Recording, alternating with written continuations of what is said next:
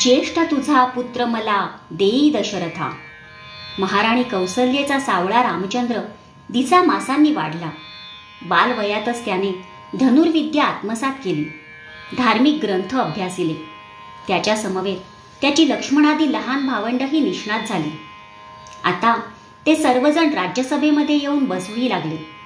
आणि एके दिवशी राजा दशरथ पुत्रांसह राज्यसभेमध्ये बसलेला असताना महर्षी विश्वामित्र त्या ठिकाणी आले.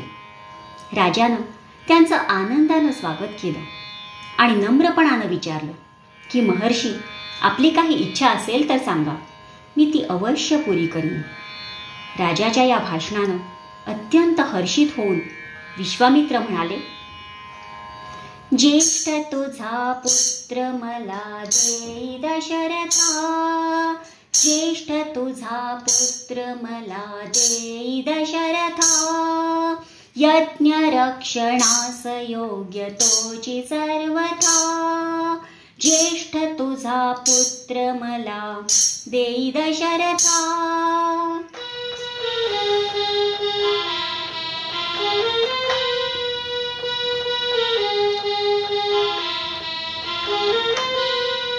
मायावी माया वीरात्रिं चरकष्टविति मज सिफार माया वीरात्रिंजरकष्टविति मज सिफारकैकवार करुणयज्ञ नाहि साङ्गता।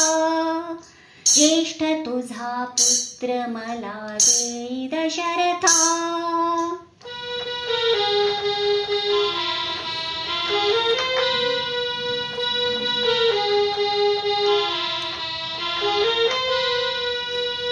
धीवर ते नृशंस फेकता ते नृशंस नाचतात स्वैरसुखे मांस फेकता तत्ते दृशंस नाचता तस्वैर सुखे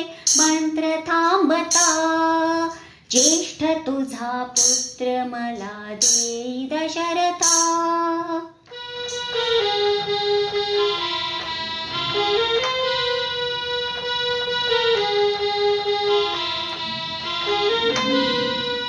मारिचतो तो सुबाहु राक्षस ते दीर्घ बाहु मारिचतो तो तो सुबाहु राक्षस ते दीर्घ बाहु ठेवितील शस्त्र पुढे राम पाहता ज्येष्ठ तुझा पुत्र मला देई दशरथा ज्येष्ठ तुझा पुत्र मला देई दशरथा।